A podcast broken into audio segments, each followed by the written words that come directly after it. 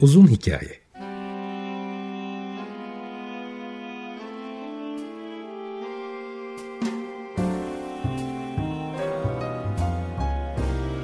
Sinir bilim, psikoloji, felsefe ve müzik.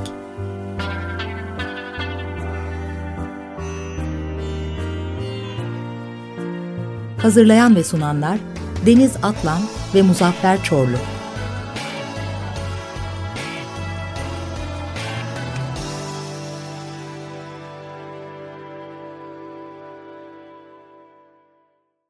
95.0 Açık Radyo'dan Açık Radyo.com.tr ve onun uzun hikayesinden herkese selamlar. Günaydın tekrar.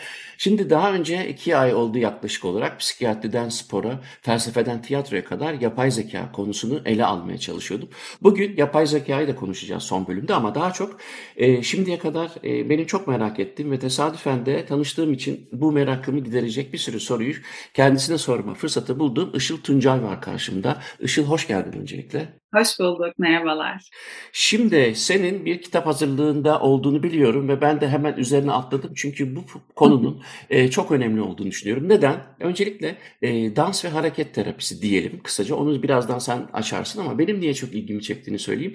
Biz e, hem kognitif müzikoloji alanında hem de e, kognitif neuroscience'de artık embodied e, cognition dediğimiz yani bedenselleşmiş kognisyonun üzerinde duruyoruz. Bu da e, önümüzdeki yıllarda daha da önem kazanacak. Şimdi tabii bu konuyla ilgili e, çalışan uzmanlar var. Fakat ne şükür ki son zamanlarda teknolojinin gelişmesiyle özellikle fMRI teknikleri gibi beyin tarama teknikleriyle şimdi daha iyi biliyoruz ki aslında hareket dediğimiz şey bizim e, sadece gözlemlediğimiz kadarıyla sınırlı olmayan e, zihinle bedenle birebir ilişkisi olan ve hatta son zamanlarda benim daha önceki doktora tezimde de yazdığım gibi e, Descartes'in yani kartezyen teoriye göre bedeni ve zihni birbirinden ayıran dualist yaklaşımdan tamamen dönüldüğü ve aslında bu ikisinin bir olduğunu konuşmamız gerekiyor. Zaten uzmanlar da e, bizler de bunları anlatmaya çalışıyoruz. Fakat bugünkü konunun ilginç yanı hem bu merkezde duruyor. Yani insan zihnini bedeninden ayırmıyor, bedeni de zihninden ayırmayan bir bakış açısıyla dans ve hareket terapisine giriyor. Şimdi ben senin e, özeti de okuduktan sonra senin orada yükselttiğin sorularla başlayayım hemen. Dans ve hareket terapisi deyince bunu ne olduğunu biraz sonra konuşuruz ama işin içine dans girdiği zaman maalesef bir hafifletme, konuyu birazcık e, işte nedir yani dans sonuçta eğlencedir gibi bir noktaya getiriyor. Önce bu misconception'ı yani yanlış anlaşmayı bir silelim. Burada dans ve hareket terapisine öyle geçelim. Ne dersin? Nedir dans ve hareket terapisi? Niçin dans aslında biraz küçük görülen ya da biraz eğlenceye dönüştürülen yeteri kadar önemsenmeyen bir kelime? Evet aslında bu çok önemli bir nokta. Çünkü bir yandan şöyle bir şey de var. Hani dans ve hareket terapisi camiasında da bu şu anda konuşuluyor. Yani hani biz buna dans diyoruz ama bu çok fazla yanlış anlaşılmaya sebebiyet veriyor. Acaba bunun hani biraz daha isminde değişiklikler de yapılmalı mı? İşte örneğin sanat ve hareket terapisi mi denmeli gibi. Bu da ayrı bir mevzu bu arada. Şu an hani bu camiada dediğim gibi çok konuşuluyor bu. Fakat hani e, şu açıdan da önemli. Şimdi dans ve hareket terapisi böyle sistematik gerçekten tedavi amaçlı bir yöntem olarak kullanılması Amerika'da 1940'larda başlıyor aslında. Yani bu kadar aslında öncesine dayanan bir terapi yöntemiyken daha hani yeni yeni gerçekten e, tanınmaya ve tekrar camiada yerini almaya başladı. Ben bunun gerçekten sebeplerinden birinin e, işin içinde dans kelimesi ve sanat yani sanat ve dans da aslında biraz böyle hani özellikle bilimsel alanda biraz daha küçük görülen de şeyler. Ama aslında e, sizin de dediğiniz gibi bu biraz o Descartes'tan da gelen hani sanki e, işte zihin üstündür ve beden daha aşağıdadır e, ayrımının aslında doğru olmadığını ve ne kadar bağlantısal bir bütünlük içinde olduklarını yeni yeni de aslında anlamaya başlıyoruz bilimle ve özellikle nörobilimdeki e, gelişmelerle birlikte de aslında bunları e, anlamaya başlıyoruz. O bedenlenme kavramı işte Mario Conti'nin de bahsetmeye aslında başladığı hani aslında bedenle var oluyoruz ve bunları fark etmemizle birlikte de biraz daha yine dediğim gibi ciddiye alınmaya başladı. Şimdi dans ve hareket terapisi bir dışa vurumcu sanat terapisi yöntemi ve dans ve hareket terapisinde e, şu da var bir kere konuşmayı kesinlikle dışlamıyoruz. Hani insanlar şöyle gibi de düşünebiliyor. Genelde hani bana gelen sorular mesela işte ya ben çok dans etmeyi bilmiyorum ama problem olur mu? Şimdi öncelikle bir kesinlikle bir böyle performans söz konusu değil. Yani siz bir terapiye geldiğinizde e, orada hani bir dans etmeniz kesinlikle öyle bir beklenti yok. Ve mutlaka konuşarak başlıyoruz zaten. Yani böyle hani konuşmak kesinlikle yasak şimdi hareket edeceğiz ya da resim çizeceğiz öyle bir şey de değil. Öncelikle zaten mesela bir ön görüşme yapıyoruz örneğin. Ve orada konuşarak birbirimize tabii ki derdimizi anlatıyoruz. Sonrasında da bu beden e, ve hareket boyutu işin içine giriyor.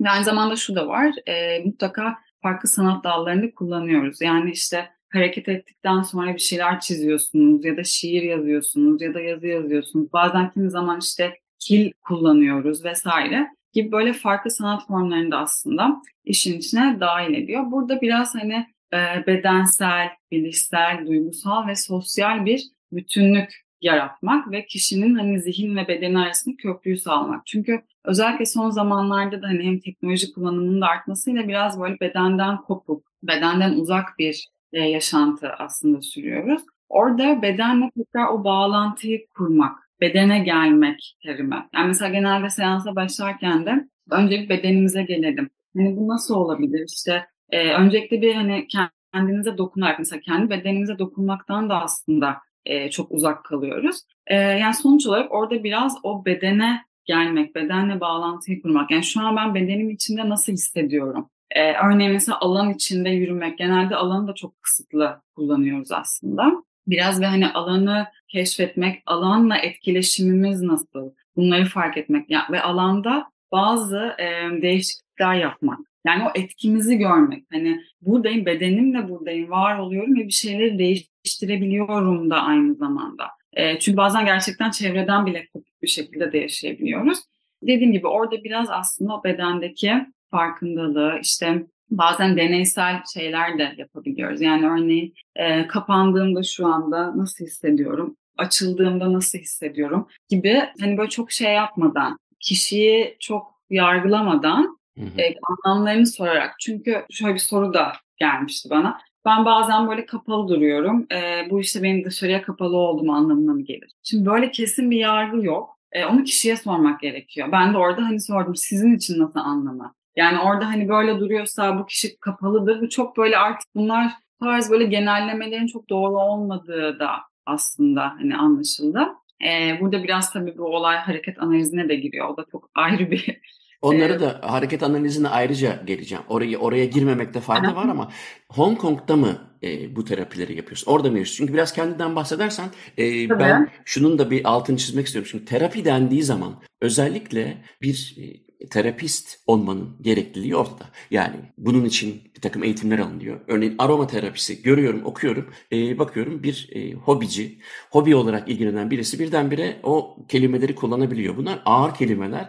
Dolayısıyla e, başvuran kişi de yanıltabilir. Dolayısıyla onu da altını doldurarak senin de şu anda ne yaptığınla birleştirerek bir oraya gelmek istiyorum. Tabii ki. E, benim zaten lisansım psikoloji üstüne. Psikoloğum yani. E, kliniklerde çalıştım, staj yaptım. Sonrasında da insan kaynakları danışmanı olarak çalıştım bir süre ve ardından da e, dans ve hareket terapisi üstüne Almanya'da yüksek lisansımı tamamladım. Yani uzman dans ve hareket terapistiyim ve psikoloğum. Bunu, bunun altını çizelim çünkü bu evet. e, yayınlandıktan sonra her herkes tarafından sorulacaktır. Bunu e, ben biliyorum ama sormamın sebebi buydu. Çünkü terapi dendiği zaman e, psikolog olmak da yetmiyor. Ben de bir psikologum ama terapist değilim. İşim de o değil. Ama psikolog olmak üzerine ayrıca dans ve hareket terapisi eğitimi görmenin e, gerekliliğinin altını çizmek istedim. O çünkü çok önemli. Hani bir uzmanla konuştuğum için e, o şekilde dinlenmesine fayda var. Şimdi aslında çok güzel bir şey söyledin. Aslında beden, mekan ve zaman ilişkisi çok çok enteresan. İnsanın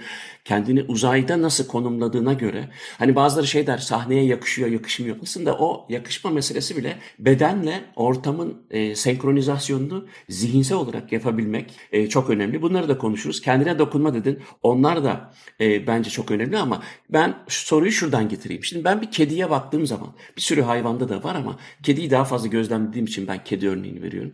Bir kedi nasıl uyur? Uyandığı zamanki esneme hareketleri, uyandıktan sonraki yürüyüşü veya uyumaya giderkenki yürüyüşüne baktığım zaman hep inanılmaz bir ahenk var ve bu uyum aslında E, Leonardo da bir yazısında sanırım söylemiş işte kedi en mükemmel bedeni e, taşır diye. O kadar riskli yerlerden, o kadar güzel senkronize olarak yürür ki ama benim ilgimi çeken bizim yapmadığımız, terk ettiğimiz davranışlar. Örneğin uyandıktan nasıl uyuduğumuz, bedenimizin uyuma sırasında nasıl olduğu ya da işte uyandıktan sonraki esnemeler. Buraya e, şuradan geleyim. Yani bu soruya kediden başlattığım. Şimdi bedenden uzak bir yaşamdayız. E, bedenimize giderek uzaklaşıyoruz. Bu zaten bu yapay zeka konularında da çok geçiyor. Daha çok aslında e, bedeni kullanmadan gözlerimizle yani bedeni tabii ki kullanıyoruz. Gözlerimiz de bedenin bir parçası ama topyekün bir harekete girmeksizin daha çok zihinsel düzeyde kalan bir etkileşimle öğreniyor ya da uygulamalara geçiyoruz. Dolayısıyla ne kedi gibi bir halimiz kaldı ne de e, zaten belki de günümüz toplumu bizi biraz daha hareketsiz yaşama itiyor. Zaten az bildiğimiz bedenle olan koordinasyonumuz, ilişkimizi azaltıyor. Bu dans ve hareket terapisinin bir şeydi sanırım e, bu farkındalığı herhalde yaratmak. En çok şu anda ben bunun popüler olacağını düşünüyorum çünkü bu internet ve e, bilgisayar işleri insanın hareketini daha da kısıtladı. Dans ve hareket terapisinin böyle bir amacı var mı? İnsanlara bu farkındalığı vermek gibi ya da size danışanlar zaten aslında e, fark ettiler de size mi başvuruyor? Ee, şimdi bu biraz daha kontekste göre de değişiyor. Şimdi mesela e, ben şu anda iş yerlerinde çalışanlarla birlikte dans ve hareket terapisi seansları düzenliyorum. E, ve mesela hani oraya gelenler tabii ki hani çok böyle ben kendim isteyerek geldim durumda olmuyor. Biraz hani şirket böyle bir etkinlik var buna katılmanızı istiyorum diye onlar geliyor. Şimdi mesela onlar geldiğinde genelde şöyle bir şeyle karşılaşıyorum. Özellikle erkeklerde erkek adam böyle e, aktiviteler yapar mı falan gibi böyle başlıyorlar. Böyle başlayıp seansın sonunda çok böyle teşekkür ederek ayrılıyorlar. Çünkü aslında e, hani bu tarz böyle kalıplar da var öğrendiğimiz. Hani cinsiyete dayalı ya da yetişkin insan yapmaz. Hani yetişkiniz biz böyle hareketler olmaz gibi de e, kalıplar olabiliyor.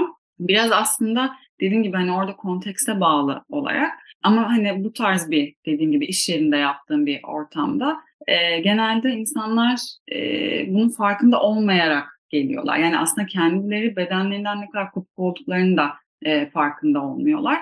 E, ve orada hani bir seansta bile o değişimi görebiliyorsunuz. Yani çünkü biraz orada şu da var, güvenli bir alan sağlıyorsunuz orada insanlara e, ve ufak ufak başlıyorsunuz. Yani hiçbir zaman hani bir seansta hadi şimdi koşalım zıplayalım şeklinde değil. Daha çok böyle hani ufak bazen mikro hareketler bile kullanarak başlayabilirsiniz. Biraz dediğim gibi e, o ana gelmek, bedene gelmek, e, o anda onu farkındalığı arttırmak üstüne. Yani buradan başlayıp sonra biraz daha yine oyunculuk, yaratıcılık bunlar çok önemli kavramlar gerçekten dans ve hareket seansında. Ve insanlar, Neden önemli? E, çünkü hani o hep böyle yetişkin olduğumuzda düşündüğümüz hani o kendimizi e, belki yaşantılarını da getirdiği, biraz böyle kendimizi kısıtladığımız, e, kendimizi tuttuğumuz bir bedende de yaşıyoruz. Ve hani gerçekten bir kopukluk var.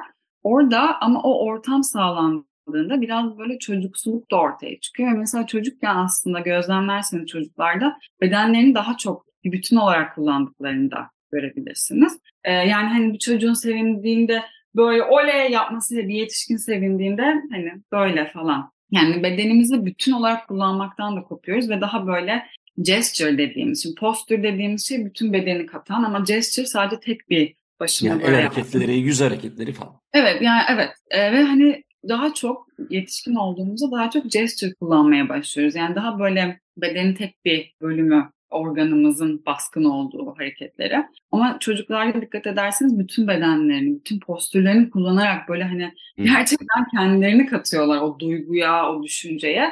Ve bu e, biraz yetişkinlikte de kısıtlanıyor aslında. Yani tekrar bunu insanların yaşayabileceği, yani nasıldı o coşkuyu yaşamak nasıldı, üzüntüyü yaşamak nasıldı, bunları tekrar deneyimleyebildiğimiz alanı da yaratıyor aslında dans ve hareket terapisi.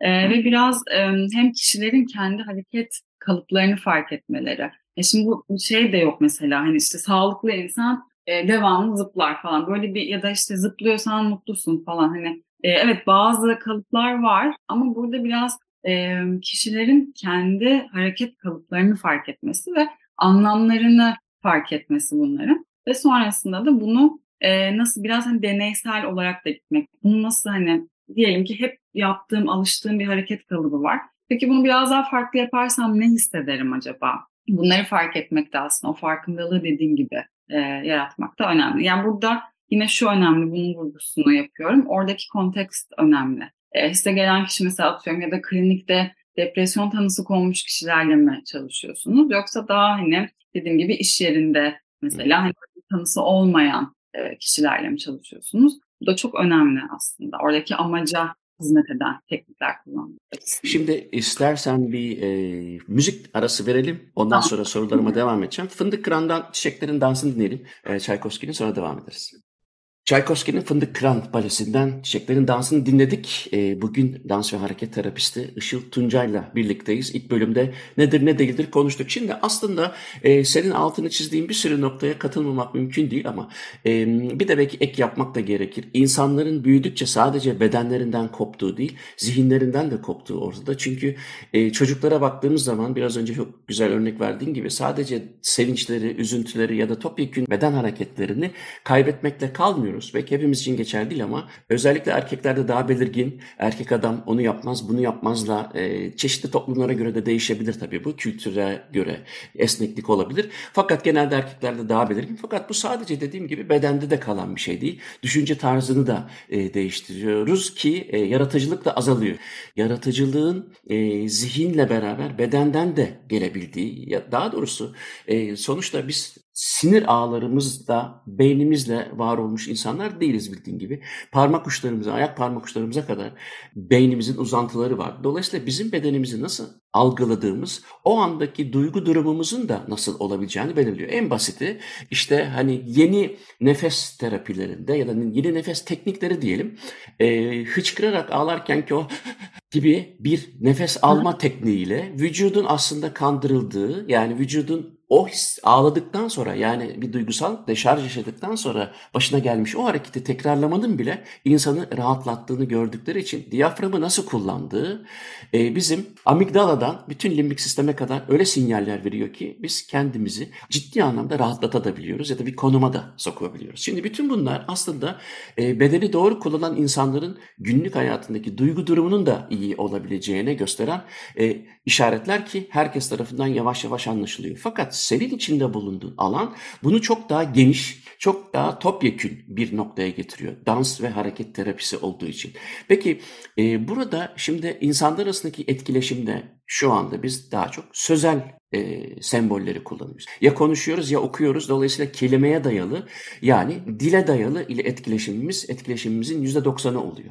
Beden, beden dili diye bir şey var ki bu sadece insanların ne hissettiklerini, ne gibi niyetleri olduğunu anlamamıza yaramıyor. Bizatihi kendimizi anlamamıza yarayan bir şey ve biz bunu muhtemelen iyi kullanmıyoruz. Benim gözlemlediğim o. Dolayısıyla sözel olmayan iletişimin ve etkileşimin en yüksek derecelerinden birisi bedensel sembolizmi. Bu dans ve hareket terapisi neresine nasıl oturturuz? Şimdi şöyle tabii ki bu arada sözel olmayan aslında iletişim belki yüzde yetmiş hatta bunun bir araştırması vardı. Şu an net rakamını hatırlayamıyorum ama %70 ya da 80 olması lazım. Dolayısıyla bunun farkında olmak ne kadar önemli. Şimdi öncelikle burada e, dediğiniz de gibi hani yine oraya geliyor hatta öncelikle kişinin bir kendi bedeninin farkında olması ve sonra bunu iletişim içinde beden ve hareketleri nasıl kullandı ve bunun karşısındakine nasıl e, etkilerde bulundu. Bunu özellikle dans ve hareket terapisi grup seansında çok iyi anlayabiliyoruz. Mesela bir egzersiz e, yapıyoruz bazen. Şöyle bir egzersiz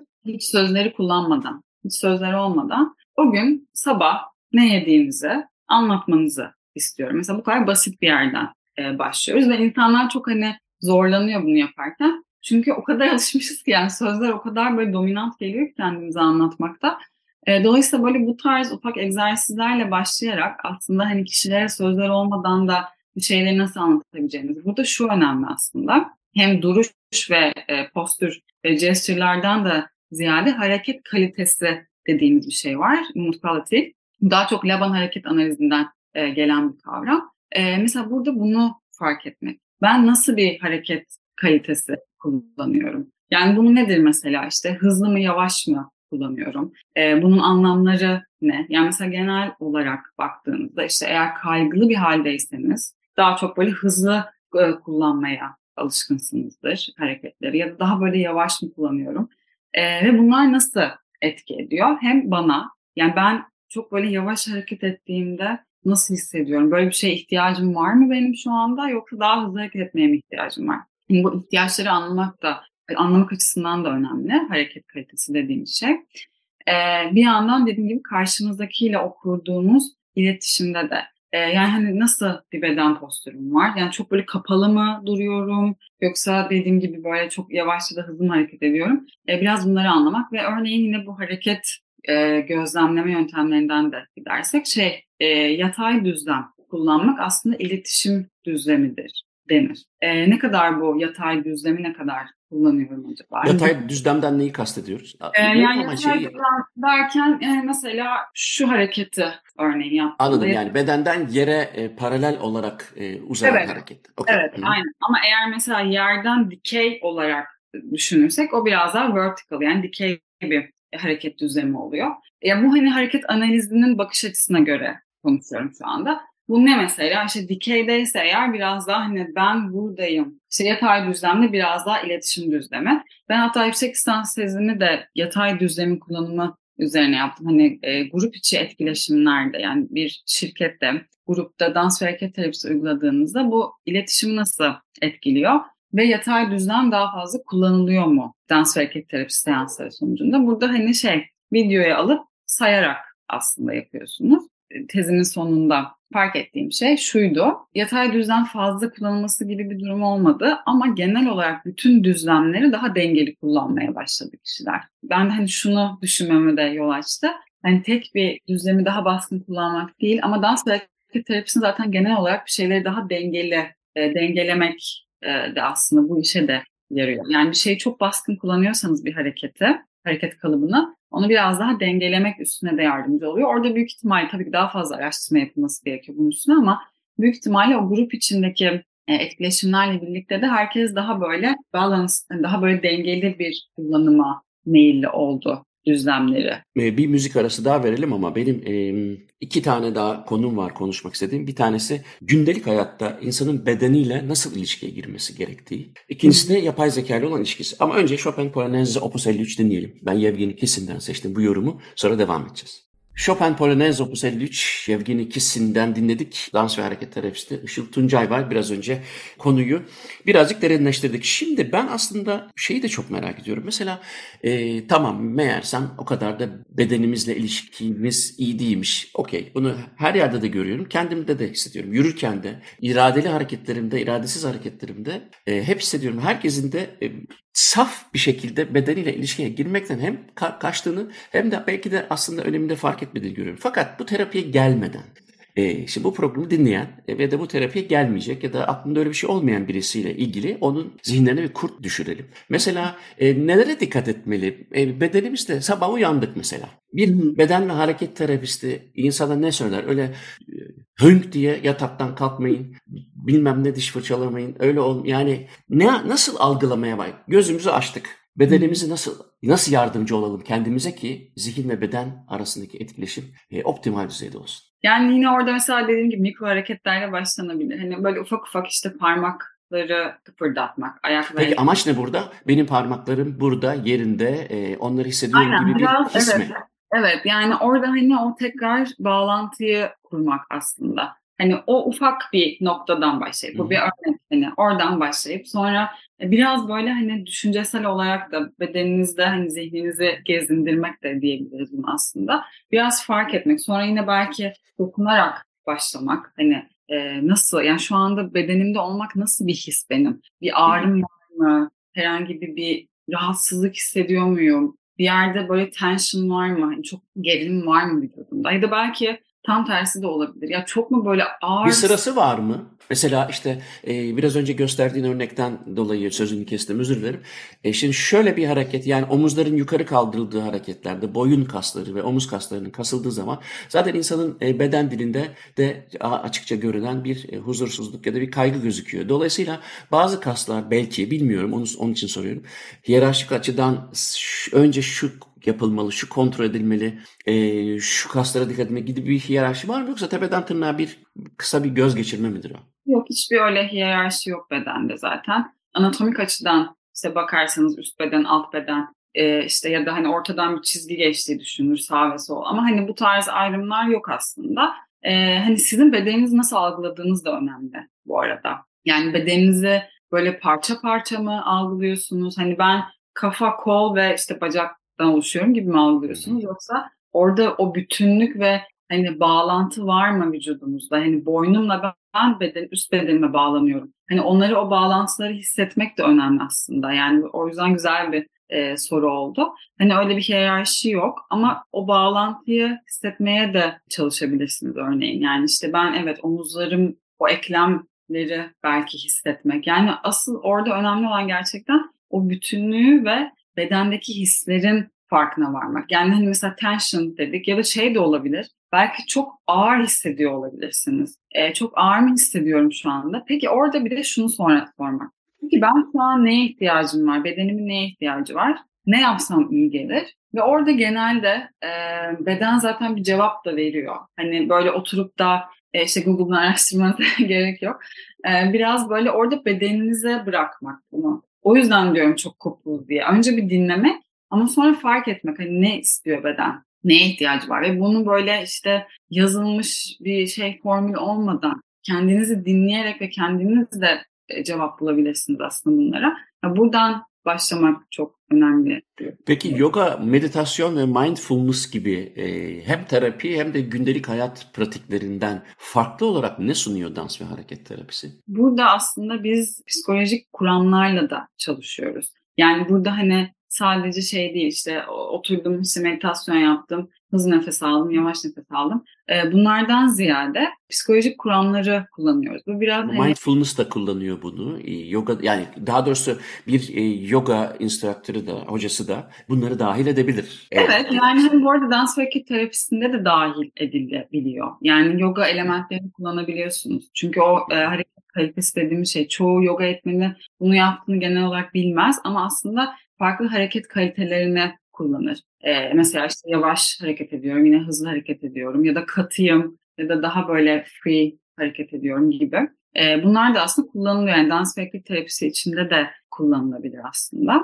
Terapötik e, sürecin olması. Yani bu aslında şu an bahsettiğim biraz daha şeyi de kapsıyor. Hem onun da yanıtını aslında vermiş olurum. Çünkü söylemek istiyordum bunu.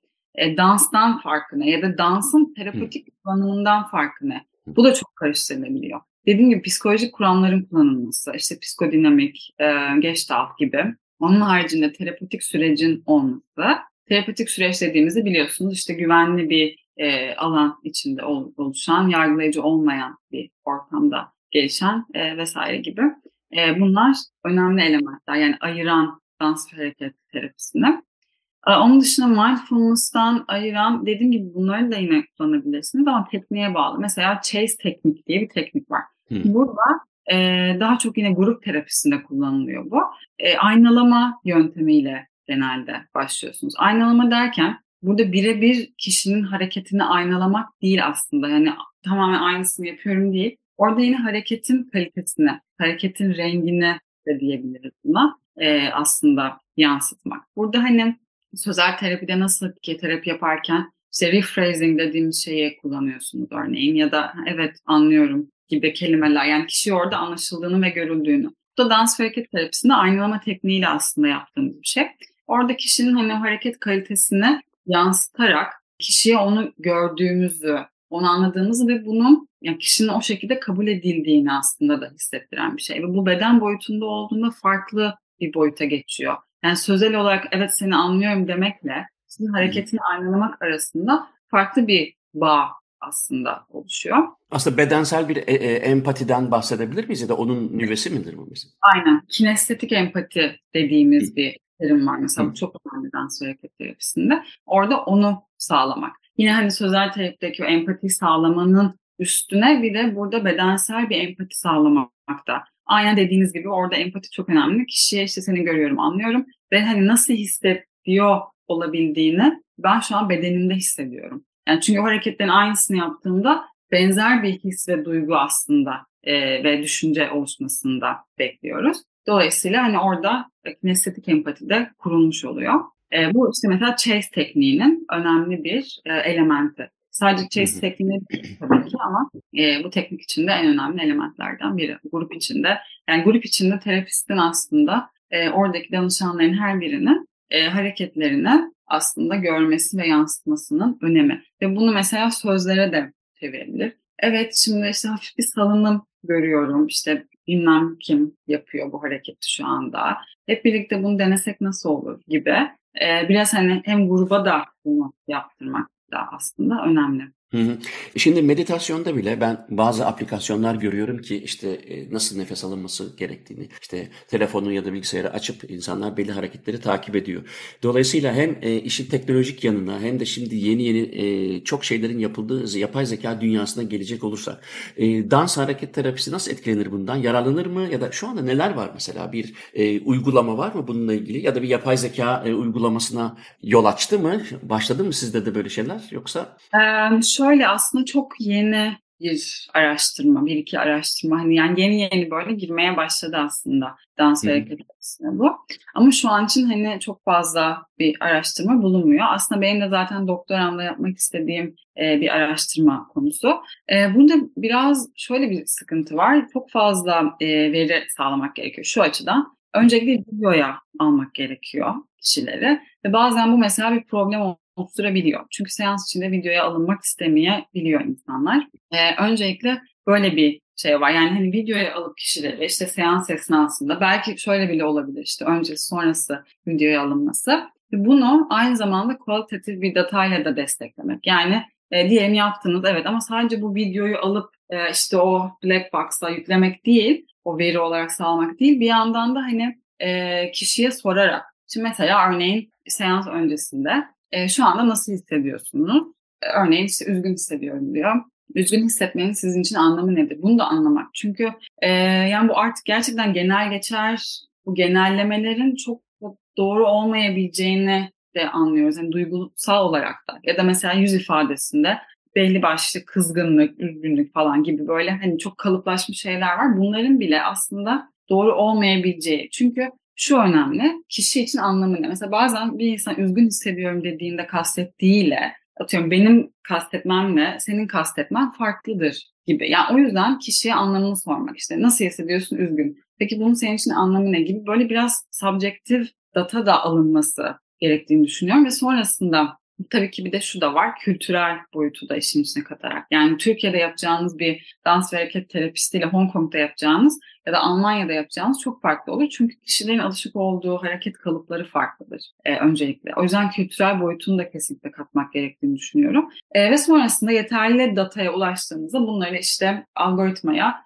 e, çevirebiliyor musunuz? Mesela belli bir teknik, çünkü dans ve hareket terapisinde farklı teknikleri var. Yani o teknik nasıl işe yarıyor? Onu görmek için de hani bir tekniği fix bir şekilde kullanmak da aslında iyi olabilir. Burada nasıl yardımcı olabilir? Peki diyelim böyle bir algoritma geliştirdik. Ee, aslında şu açıdan yardımcı olabilir. Yatkınlıkları fark etmek. Şimdi bir terapist olarak özellikle grup terapisinde yapıyorsanız terapiyi bazı şeyleri gözden kaçırma ihtimaliniz olabiliyor. Peki burada hani yapay zeka mesela nasıl yardımcı olur? O örüntüleri fark edebilir ve der ki e, bu kişinin işte depresyona yatkınlığı var. Ve hani bu kişi için nasıl bir terapi uygulanabilir? O ana kadar uygulanan terapilerden işte hangisi daha iyi sonuçlar oldu böyle bir yatkınlığı olan kişi için? Mesela böyle bir şey üretebilir. Bu hani e, bu arada yani kötüye de kullanılabilecek bir şey olabilir. Çünkü hani insanlara işte evet böyle hareket ediyor o zaman depresyon yatkınlığı var o zaman işe almayalım da mesela Bunlar denedim. çok konuşuluyor gerçekten. Sözel olarak ya da CV'lerden bile konuşuluyor ama harekette konuşulmaması şaşırtırdı beni ama e, olabilir. Aslında benim aklıma şey geldi. Biz burada yani Belçika'da e, Gent Üniversitesi'nde deneyler yaptığımız zaman e, Embodied Music Cognition ile ilgili örneğin e, hareketleri bir dataya çevirmek için e, denekler diyelim ya da işte müzisyenlere e, bütün bu hani her bir eklem arasına e, bir tane e, reflektör yerleştiriyor ediyoruz.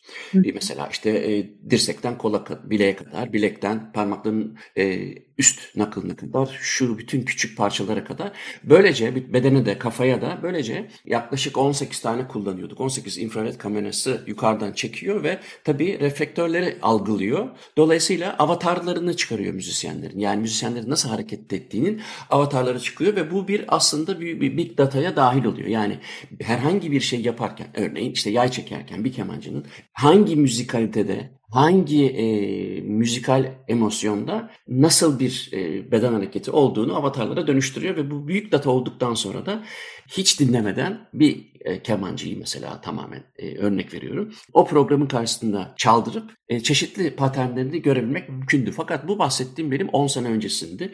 Şimdi e, insanların beden hareketleri tıpkı söyledikleri sözler gibi kodlanabiliyor. Dolayısıyla ben o yüzden sordum. Çünkü bu yapay zeka artık beden hareketlerini oluşturduğuna göre sizin dünyada bunun kullanılmaması imkansız gibi geldi bana. Evet, e, yani biraz aslında çok dediğim gibi belki de geç kaldı bilmiyorum. Çünkü daha yeni sadece bir araştırma yapıldı konuda. O yüzden ben de bununla ilgili aslında araştırmalar yapmak istiyorum ve bunun dediğim gibi iş yerinde kullanılmasıyla e, özellikle ilgileniyorum. Hani e, çalışanların işte atıyorum burnout olmasını engellemek, depresyonu engellemek. Biraz hani önleyici aslında. e, tamam hani önleyici bir şey yapıyoruz ama nasıl yapıyoruz bunu? Onu da belli başlı teknikleri kullanarak aslında hani yatkınlığı olan kişileri de e, belki bu noktada biraz destek oluşturmak, onu engellemek. Yani çünkü iş yerlerinde ben hani e, insan kaynakları danışmanı olarak da çalıştığım için zaten ondan sonra da böyle bir istek oluştu bende gerçekten iyi oluş, özellikle psikolojik olarak, psikolojik anlamda iyi oluş çok az destekleniyor. Bu yüzden de aslında çok faydalı olabileceğini düşünüyorum ve yapay zekanın da kullanımıyla birlikte hani onun dediğim gibi o yatkınlıkları fark etmek ve sonrasında terapiste bunu şey destek olacak şekilde hani e, şu şu terapi türünü ya da şu şu tekniği kullanırsan ya da böyle bir hani işte atıyorum 6 seanslık bir şey oluşturabilir mesela. Hani bunun mesela bedenle çalıştığımız için direkt şey olarak kullanılması çok zor diye düşünüyorum. Ya tabii ki yine yapılabilir de. E, mesela benim yerimi alacak bir yapay zeka, e, yani bir robot olarak e, düşünebiliriz. Hani orada e, şimdi mesela robot bunu aynalayacak diyelim ki yine aynı hareketi işte yapıyorsunuz. Aynalıyor sizi. Direkt orada duygu tonunu yakalayabilecek mi mesela? Yani onu yapacak noktaya da gelir mutlaka ama bunun için çok fazla e, çalışma yapılması gerektiğini düşünüyorum. Bunu niye söyledim? Çünkü şu anda mesela sözel terapide kullanılıyor değil mi yapay zeka? Hani psikolog yerine de geçebiliyor. Atıyorum siz diyorsunuz ki benim psikiyatriste ihtiyacım var. Size eşleştirebiliyor. Ya da işte sizinle genelde CBT olarak işte Cognitive Behavioral Therapy yöntemiyle hani sizinle konuşuyor e, gibi şeyler oluyor mesela. Ama o şekilde düşünürsek biraz hani beden işin içinde olduğu için zor olur gibi şu an için düşünüyorum. O yüzden daha çok böyle terapiste destek hmm. sağlayabilecek. Yani o kişinin yatkınlığını tespit edip ve ona yönelik de bir e, seans oluşturmak şeklinde olabilir. Şöyle bitirelim. Şimdi e, Işıl Tuncay e, bütün bunları anlattığı, dans hareket terapisini ele aldığı bir kitap hazırlığında e, umuyorum ki önümüzdeki aylarda e, çıksın. Çünkü e, hakikaten önemli. Orada herhalde sen bütün e, tarihini, önemini, yöntemlerini, işte metodolojisini, terapötik taraflarını, terapisini falan ele alacaksın. E, evet önümüzdeki bir 3-4 ay içinde çıkmasını planlıyorum. Umarım bir aksilik olmazsa e, dans ve hareket terapisine giriş aslında. E, Türkçe çok fazla hatta neredeyse hiç kaynak yok bu konuda. Hiç yok. Yüzden, evet o yüzden böyle bir kitap yazmak istedim. E, ve burada gerçekten hani e, İngilizce makalelerden, kitaplardan özellikle böyle hani bilimsel olmasına gayret ettiğim şekilde derlediğim, toparladığım ve dans ve hareket terapisinin temellerini, metodolojisini, e, kullanım alanlarını, popülasyonlarını anlattığım bir kitap olacak. Aynı zamanda yine psikologlar için de e, özellikle son bölümde işte seans oluştururken nelere dikkat edilir, endikasyon, kontraindikasyonlar nelerdir? E, bunlardan bahsettiğim bölümde olacak. E, dediğim gibi bu giriş kitabı ve böyle dans ve hareket terapisinin temellerini anlatan bir kitap olacak. Aslında e, giriş yazısını da e, çok bu alanın en önemli insanlarından biri yazmış değil mi? Ondan da bahsedip böyle bitirelim. Evet, Sharon Chaplin aslında önemli bir, çok önemli bir isim dans ve hareket terapisinin. Hatta bir pioneer, bir öncü dans ve terapisinin kurucularından, özellikle Amerikan Dans ve Terapisi Association'ın kurucu isimlerinden. E, ve kendisine hani bahsettim böyle bir projeden işte mail. Ben okudum ön sözü o yüzden e, bilerek evet, Aynen. e, o da kabul etti böyle bir e, ön söz yazmayı. Çünkü o da gerçekten bunun ne kadar çok emek istediğinin ve ne kadar önemli olduğunun da farkında olduğu için. Yani bu alanın tanınması, tanıtılması açısından. Dolayısıyla sağ olsun kabul etti, ön söz yazdı. Ben de çok mutlu oldum gerçekten, gurur duydum. Bugün dans ve hareket terapisti Işıl Tuncay'la konuştuk. Hem dans terapisi nedir, ne değildir, ne işe yarar, e, yapay zekadan yararlanır mı, kullanır mı onları ele aldık. Işıl çok teşekkür ederim programa katıldığın için. Ben çok teşekkür ederim. Çok sağ olun. E, bana ulaşmak için Muzaffer Corlu Gmail adresine yazabilirsiniz ya da e, denizatlam.gmail.com'a da yazabilirsiniz. E, bu programı Açık Radyo Spotify'a koyacak. Ben de görüntü olarak YouTube kanalıma koyacağım. Haftaya görüşürüz. Hepinize günaydın.